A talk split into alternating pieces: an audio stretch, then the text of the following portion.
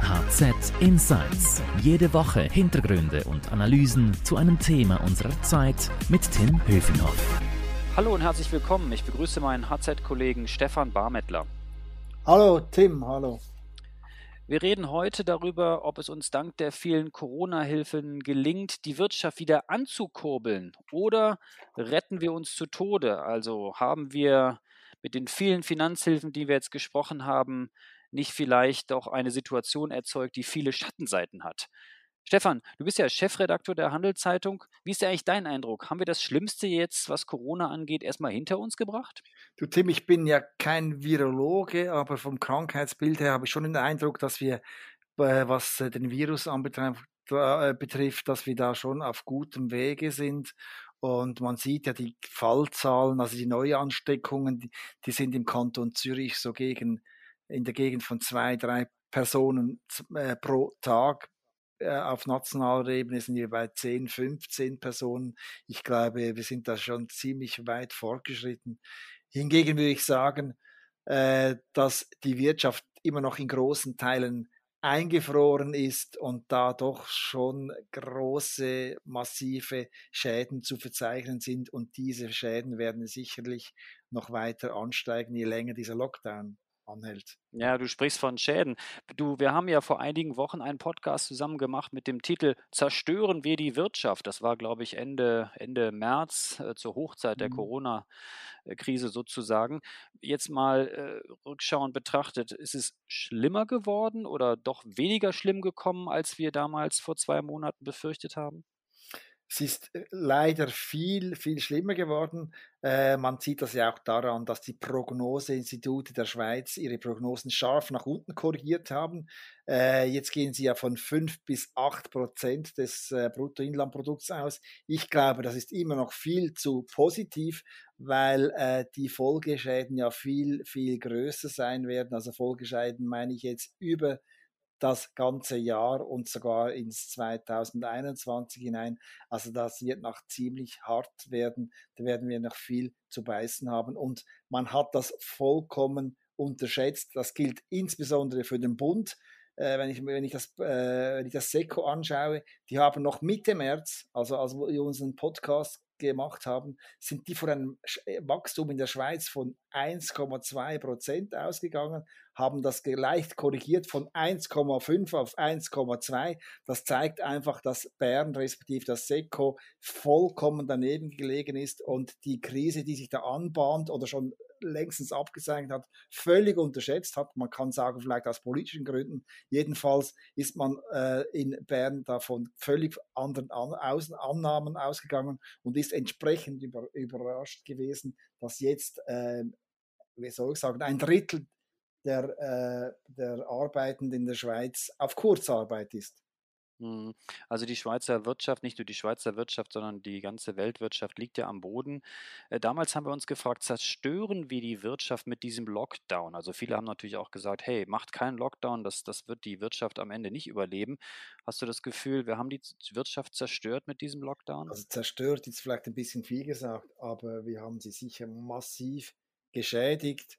Und das wird sich in Arbeitslosenquoten so in der Gegend bis zu 10% dann niederschlagen. Also ich glaube, die Folgeschäden sind gigantisch. Ich glaube auch, dass der Bund einfach zu wenig schnell umgeschalten hat auf eine nachhaltigere Wirtschaftsentwicklung. Man hat einfach zu spät, glaube ich, reagiert und zu spät realisiert, was das alles für Folgen hat, was das alles für Kosten mit sich bringt, und ist jetzt bass erstaunt und versucht jetzt noch zu retten, was zu retten ist. Ich weiß nicht, wie dein Eindruck ist, aber mein Eindruck ist, wir kriechen jetzt so langsam wieder ganz vorsichtig in unser altes Leben zurück. Es gibt mehr Öffnungen von Restaurants und auch mehr Leute, die jetzt wieder ins Büro zurückkehren. Aber blicken wir jetzt mal nach vorn, wirtschaftlich betrachtet. Wo siehst du denn die größten ökonomischen Schäden auf uns zukommen jetzt in der Schweizer Volkswirtschaft? Na gut, das ist einerseits mal, wenn man die Firmen anschaut, was ich höre aus der Firmenwelt, ist das, dass aktuell jede größere Firma oder auch jede kleine Firma dran ist, ihr Geschäftsmodell zu überdenken.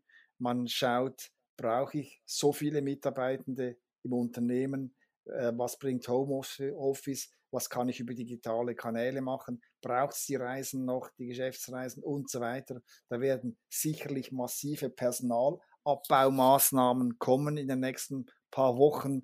Das wird ziemlich heavy werden. Auf der anderen Seite, glaube ich, sieht man ja auch, dass die Gewinne der Unternehmen einbrechen werden. Das heißt, weniger Steuern für den Staat und gleichzeitig höhere Ausgaben für den Staat. Das heißt, auf Bundesebene, auf kantonaler Ebene und auf Gemeindeebene werden wir sehr, sehr viele Defizite sehen, sehr viele rote Zahlen. Und ich hoffe einfach nicht, dass man das mit Steuererhöhungen dann ausbügeln will. Sag mal, in der Krise ist ja das Problem vor allem mit Geld, ein bisschen mit dem Geld begegnet worden. Man hat ja ganz viel Geld auf Corona geworfen sozusagen. Kann man die Krise jetzt noch mit mehr Geld lindern? Also was müsste jetzt passieren? Du sagst es richtig, man hat Geld da in diesen quasi sich abkühlenden Ofen geworfen, hat, glaube ich, mal fürs Erste geholfen mit diesen KMU-Krediten. Das war sicher ein wichtiger Schritt, sonst wären wahrscheinlich die Arbeitslosigkeitszahlen schon viel früher stark angestiegen. Das war sicher wichtig, aber ich glaube, wie gesagt, dass man sehr viel Pulver verschossen hat und ich glaube, das wird wirklich nachhaltig die Wirtschaft schädigen. Aber es war ja nicht alles schlecht, oder? Also wir haben ja gesehen, dass die Schweizer Regierung relativ schnell, innerhalb weniger Minuten manchmal sogar schon, Geld oder finanzielle Hilfe gesprochen hat. Das ist ja im internationalen Vergleich gigantisch schnell gewesen. Du hast ja auch darüber berichtet, dass andere Länder sich auch bei dir gemeldet haben und Journalisten aus anderen Ländern sich bei dir gemeldet haben und haben gefragt, sag mal, wie habt ihr das so schnell geschafft, dass diese Kredite so schnell verteilt wurden? Also das ist ja auch ein positives Beispiel, oder? Ja, ich weiß nicht, ob das positiv ist, wenn man den Leuten innerhalb von 20 Minuten Kredite vergibt. Ich wäre da ein bisschen vorsichtiger gewesen. Man sieht einfach eines. Man sieht beispielsweise, dass gerade jetzt im Gastgewerbe, würde ich mal schätzen, 30% der Firmen nicht rentabel sind.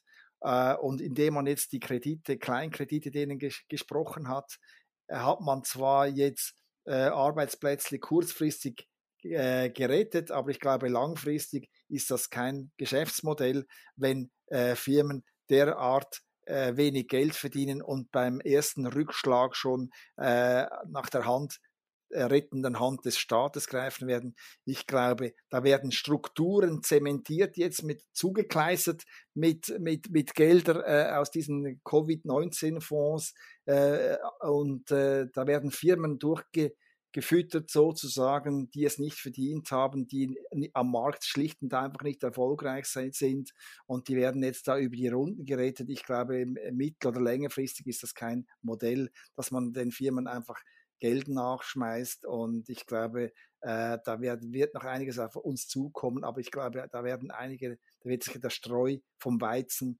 da noch trennen. Sag mal, wie stärken wir denn die Wettbewerbskraft der Unternehmen? Braucht es mehr Staat, weniger Staat oder was ist dein Rezept? Ich glaube, man müsste einerseits sicher mal die Bürokratie abbauen. Der Staat müsste sicher auch bei den Steuern versuchen, wo es geht, diese zu senken oder mindestens der ganze administrative Aufwand, der den Firmen da aufgehalst wird, dass man den versucht zu senken, dass man Anreize einbaut für Lehrstellen beispielsweise, dass man Anreize einbaut für Teilzeitjobs, dass man Anreize einbaut, dass Firmen wieder Leute anstellen können. Ich glaube, man muss so im feintourigen Bereich muss man ansetzen und versuchen, den Firmen da Möglichkeiten zu geben, wieder zu wachsen. Und ich glaube auch, es gibt eine Aufgabe für die Medien, dass man wegkommt von dieser Katastrophenberichterstattung und Und wir müssen positiver berichten. Ja, positiver, ein bisschen einfach einordnender und zeigen, wie es im Ausland zu und her geht, dass man auch Chancen sieht. Ich glaube, das Hauptproblem spielt sich ein bisschen im Kopf ab. Die Leute sind so dermaßen verunsichert. Man sieht depressiv das, wahrscheinlich. Ja, depressiv, vollkommen ängstlich. Man hat Angst um den Job, man hat Angst ums Einkommen. Der Konsum ist sehr stark zurückgegangen. Ich glaube, wenn man in die Restaurants geht, sieht man ja, dass die Unterbelegung ist ja katastrophal, es traut keiner mehr zum Haus raus und es wird wirklich das Pulver sozusagen trocken gehalten und das ist natürlich für eine Wirtschaft, die auch sehr stark vom Konsum abhängt, Gift. Du hast jetzt schon ein bisschen Lob und Tadel verteilt, auch Richtung Bern. Ich meine, hinterher ist man immer klüger und kann gute Noten verteilen. Aber wie beurteilst du denn das Krisenmanagement der Regierung? Haben die gut reagiert, zu spät reagiert, zu viel, zu wenig Hilfe gesprochen? Wie ist denn so dein Fazit? Ja, ich glaube, am Anfang hat man vielleicht ein bisschen gezögert. Man hätte wahrscheinlich die Grenzen schneller schließen sollen. Auf der anderen Seite, wie gesagt, es waren quasi neue Erfahrungen für alle eigentlich auf der Welt, muss man sagen. Und da hat das sehr viele Unsicherheiten hat's gegeben. Man hat nicht recht gewusst, was jetzt alles noch auf uns zukommt. Ich glaube einfach, man hat viel zu spät angefangen, wieder zu lockern.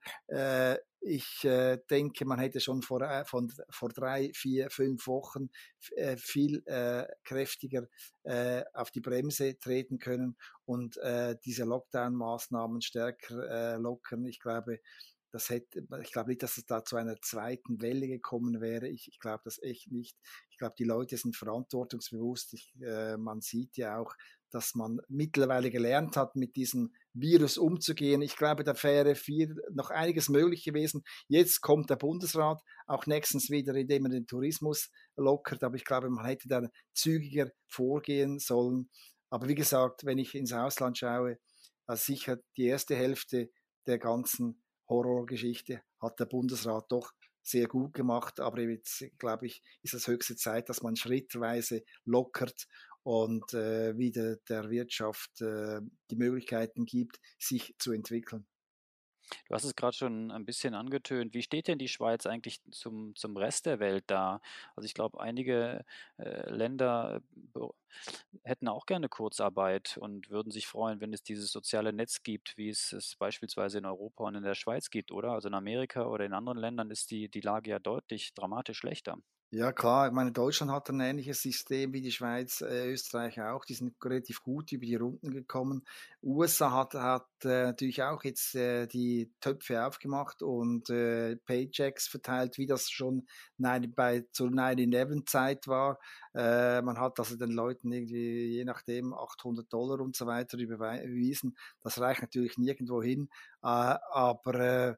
andere Länder, Brasilien, Italien oder England, die sind natürlich da, haben da einen schlechten Job gemacht. Ich glaube auch Italien, die KMUs, da wird man sehen, dass die KMUs, die eine sehr bedeutende Rolle spielen, Italien, die kriegen bis dato kein Geld vom Staat, weil sich die Parteien immer noch darüber streiten, wie die Konditionen sind.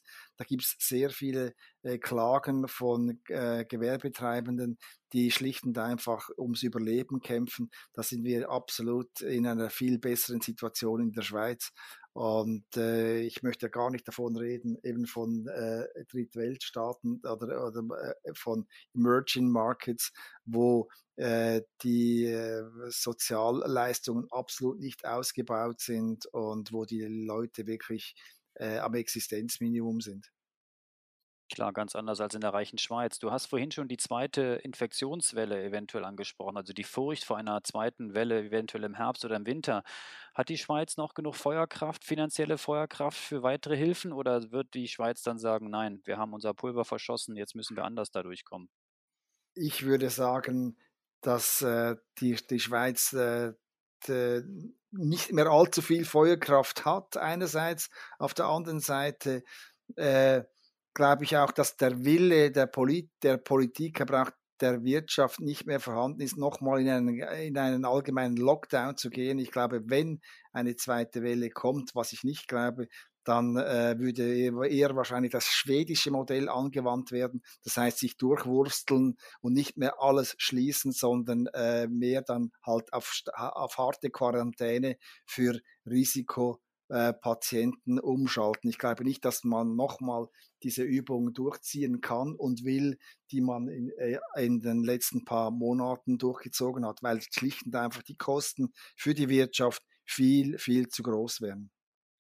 Und dein Fazit, wie kurbeln wir die Schweizer Wirtschaft am besten an? Shoppen, in die Beiz gehen und die Unternehmer sein lassen und kreativ sein? Oder wie ist dein Fazit? Einerseits finde ich schon, dass man die Unternehmer ihre Arbeit machen lassen soll, ihnen möglichst keine Hindernisse in den Weg legen, eben Anreize einbauen, die für Jobs sorgen werden und die Medien, wie gesagt, eine positivere Stimmung verbreiten und ja, ein bisschen patriotisch sein oder stark patriotisch sein, Schweizer Produkte kaufen, in der Schweiz in die Ferien gehen, das macht sicher alles Sinn, damit die Kaufkraft möglichst hier bleibt und die Arbeitslosigkeit nicht allzu stark wächst. Aber wie gesagt, ich meine, die Schweiz ist ein exportorientiertes Land und das heißt, wir sind sehr stark natürlich auch abhängig, wie es anderen Ländern geht und da haben wir natürlich ganz, ganz wenig Einfluss drauf. Stefan, dann machen wir das doch. Das ist doch ein positiver Abschluss. Danke für deine Insights. Alle Infos zur Krise und wie wir damit umgehen, die gibt es natürlich ständig aktualisiert auf handelszeitung.ch und ich werde mich natürlich auch bemühen, jetzt noch positive Nachrichten auf die Webseite zu transportieren, Stefan. Wenn Ihnen unser Podcast gefallen hat, dann freuen wir uns natürlich, wenn Sie uns abonnieren und weiterempfehlen würden. Und an dieser Stelle möchte ich natürlich auch unserem Podcast-Produzenten Carlo Ladi danken und ich möchte Werbung machen für die Podcasts meiner Kollegen. Da haben wir einmal HZ Upbeat, alles über Startups von Stefan Mayer und den Podcast mit dem Titel Schöne neue Arbeitswelt von Melanie Lohs. Für Lob oder Tadel erreichen Sie uns am besten unter podcast@handelszeitung.ch. Merci fürs Zuhören. Ciao, bis zum nächsten Mal. Bleiben Sie gesund. Mach's gut, Stefan. Herzlichen Dank, Tim. Merci. HZ Insights.